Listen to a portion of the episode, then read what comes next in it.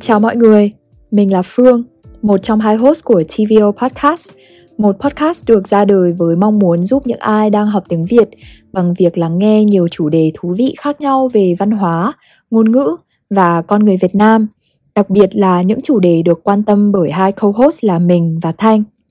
Xin chào mọi người, chào mừng mọi người đã quay trở lại với tập tiếp theo của TVO Podcast nha.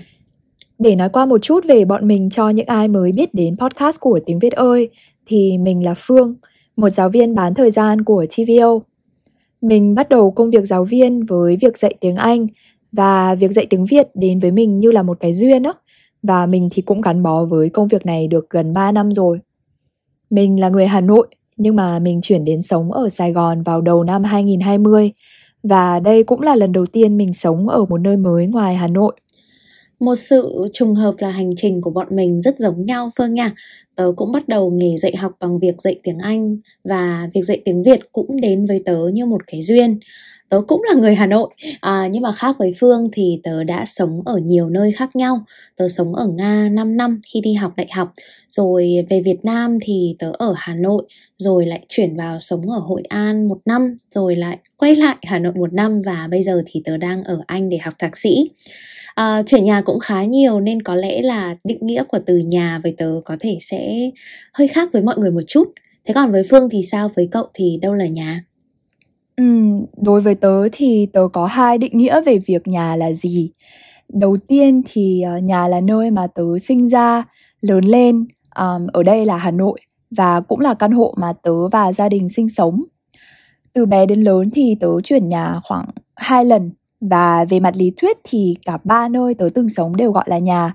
Nhưng mà tớ thấy được ở nhà nhất khi sống ở căn hộ thứ hai nơi mà tớ dành 12 năm cuộc đời à, một nơi mà đã chứng kiến rất là nhiều những cái thay đổi và sự kiện quan trọng trong cuộc sống của tớ.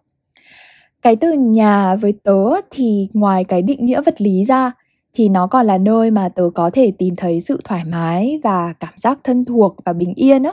Ừ. và nhiều khi thì cái sự thoải mái thân thuộc đó không cần phải là ở một nơi trốn mà cũng có thể là ở một người hoặc một cái cộng đồng mà tớ gắn bó. Um, tớ sống ở sài gòn cũng gần 4 năm rồi và nói thật là mặc dù tớ rất là thích cuộc sống của mình ở đây nhưng mà có một phần nào đấy trong tớ vẫn chưa cảm thấy sài gòn là nhà và có lẽ là bởi vì lúc nào tớ cũng cảm thấy như là một người ngoài ấy bởi vì tớ nói giọng bắc ừ. và kiểu khi mà đi đâu thì ai cũng biết là tớ không phải là người sài gòn và ừ.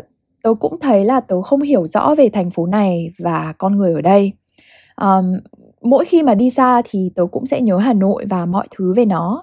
Nhưng mà tớ lại không có cái cảm giác đấy với sài gòn. Còn cậu thì sao hả thanh?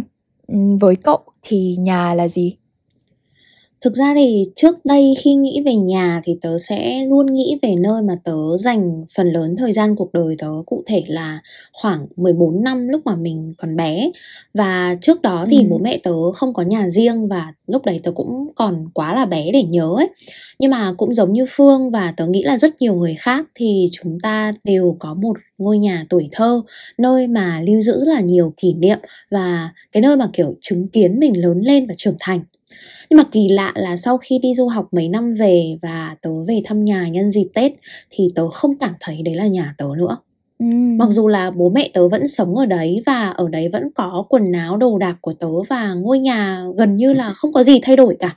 Nhưng mà có lẽ là lúc đó tớ đã không còn là tớ của những ngày trước nữa. Và có lẽ vì tớ đã thay đổi, nên là nhà cũng không còn cảm giác là nhà nữa. Và nói thật thì lúc đấy tớ buồn lắm. Tớ tớ không hiểu vì sao mà mình lại có cảm giác như vậy. Và tớ cảm thấy mình rất là cô đơn và lạc lõng, kinh khủng kiểu như là không có nơi để về á. Ừ. à, sau kỳ nghỉ đó thì ờ, tớ quay lại nga và cũng không cảm thấy phòng ký túc xá của mình là nhà nữa bởi vì nó chỉ là một nơi tạm thời thôi và cũng không phải là của mình nữa. Sau này thì tớ nhận ra có lẽ là sẽ còn rất rất lâu nữa tớ mới có thể có được nhà theo cái khái niệm như phương nói ví dụ là một nơi của mình một ngôi nhà hoặc một cái căn hộ mà mình sở hữu mình có thể trang trí và thiết kế tùy thích.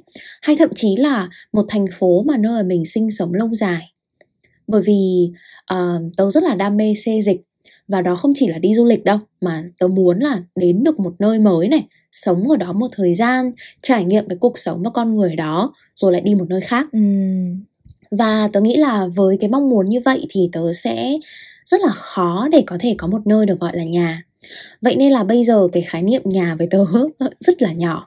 Nó không phải là một ngôi nhà hay không phải là một thành phố đâu mà nhà với tớ chỉ gói gọn trong bốn bức tường nơi mà tớ quay về để ngủ mỗi ngày thôi. Ở đâu mà có giường của tớ chăn ga gối đệm của tớ thì là nhà tớ. Rất là à, rất là đơn giản đúng không? Khái niệm thật sự ừ. là ừ, rất là đơn giản ok. Tớ đồng ý với phương là nhà thì không nhất thiết phải là một địa điểm. Nó có ừ. thể chỉ đơn thuần là một cái cảm giác thân thuộc và bình yên. Và có lẽ vì tớ chuyển nhà nhiều nên là tớ học cái cách để tạo ra cái cảm giác thân thuộc và bình yên ấy cho chính mình. Ví dụ như là việc đầu tiên tớ làm khi chuyển vào một nơi ở mới là mua chăn ga gối đệm của riêng mình sắp xếp lại cái căn phòng đó theo ý mình mua nến thơm và mua đèn lấp lánh về treo khắp nhà bởi vì tớ thích những thứ thơm và lấp lánh. Và với tớ thì chỉ cần thế là đủ để gọi là nhà rồi. Ừ, cậu có nghĩ là một người có thể coi nhiều nơi là nhà không? Hay là như thế thì sẽ làm mất đi cái ý nghĩa đặc biệt và quan trọng của nó? Ừ câu hỏi này thực ra rất là khó nhá bởi vì nếu như mà theo định nghĩa của tớ thì đâu cũng là nhà kiểu bốn bể là nhà luôn. Nhưng mà đúng là như vậy thì cũng khiến cho cái khái niệm nhà nó bị mất đi cái ý nghĩa đặc biệt và quan trọng của nó, đúng không? Bởi vì nếu đâu cũng là nhà thì đâu là nhà. Nhưng tớ nghĩ việc coi nhiều nơi là nhà cũng là một cái điều hiển nhiên và tự nhiên thôi. Đặc biệt là với những người mà vì dòng đời xô đẩy này hoặc là do chính mong muốn của bản thân mình mà họ không có cái cuộc sống ổn định ở bất kỳ một nơi nào cả. Ừ, tớ đồng ý với Thanh Tớ tin là khi mà mỗi người chúng ta có những bước tiến trong cuộc sống và có trải nghiệm ở những nơi khác nhau, ừ, chúng ta có thể tạo ra nhiều ngôi nhà trong tim mình. Và mỗi nơi thì đều có những điều đặc biệt và những kỷ niệm riêng của nó. Và những ngôi nhà khác nhau của mình không cần phải bị bó buộc vào một cái định nghĩa chung đúng không?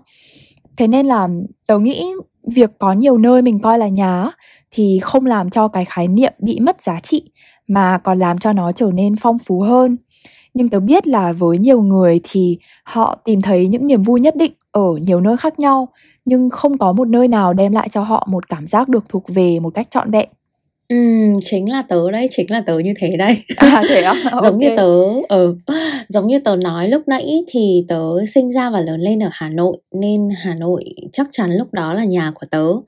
Nhưng mà tớ thực sự thay đổi rất nhiều trong 5 năm ở Nga căn phòng ký túc xá lúc đó chứng kiến rất nhiều những cái vui buồn của tớ nên chắc chắn cũng là nhà của tớ ừ. nhưng mà rồi cuối cùng thì tớ cũng không định quay lại hà nội và tớ cũng không thể quay lại cái căn phòng ký túc xá trước đây thì liệu mình có thể gọi một nơi mà mình không muốn hoặc không thể quay về là nhà của mình không tớ tớ cũng không biết nữa nhưng mà ừ.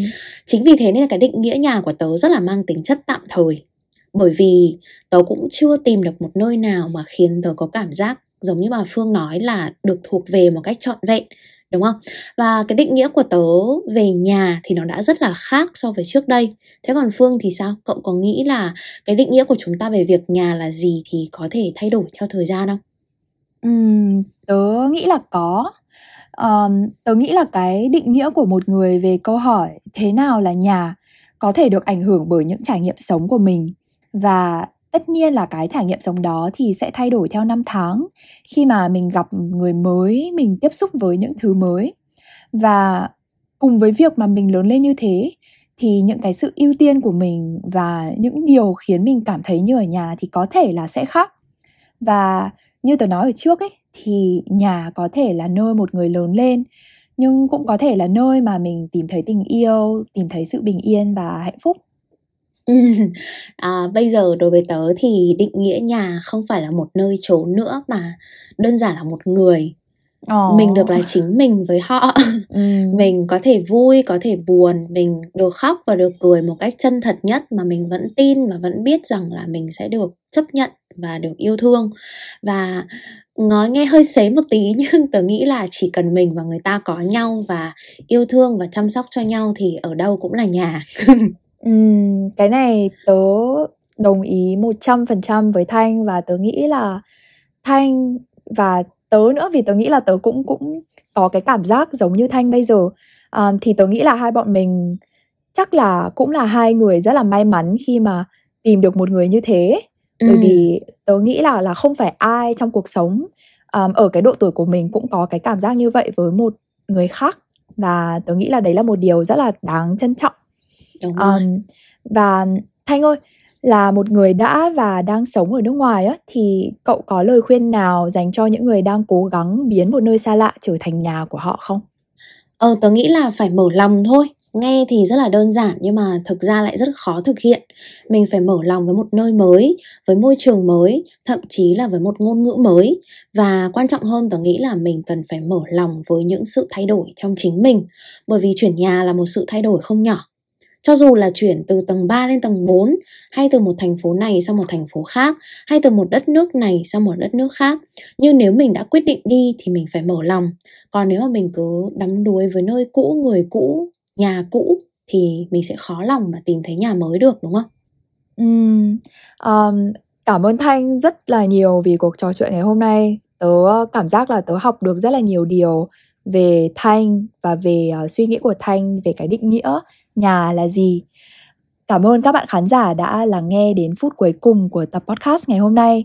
Và chúng mình mong là dù cho mọi người đang ở bất cứ đâu trên thế giới, dù cho định nghĩa của mọi người về việc nhà là gì, thì ngôi nhà đó cũng đang đem lại cho các bạn sự hạnh phúc ấm áp và cảm giác thuộc về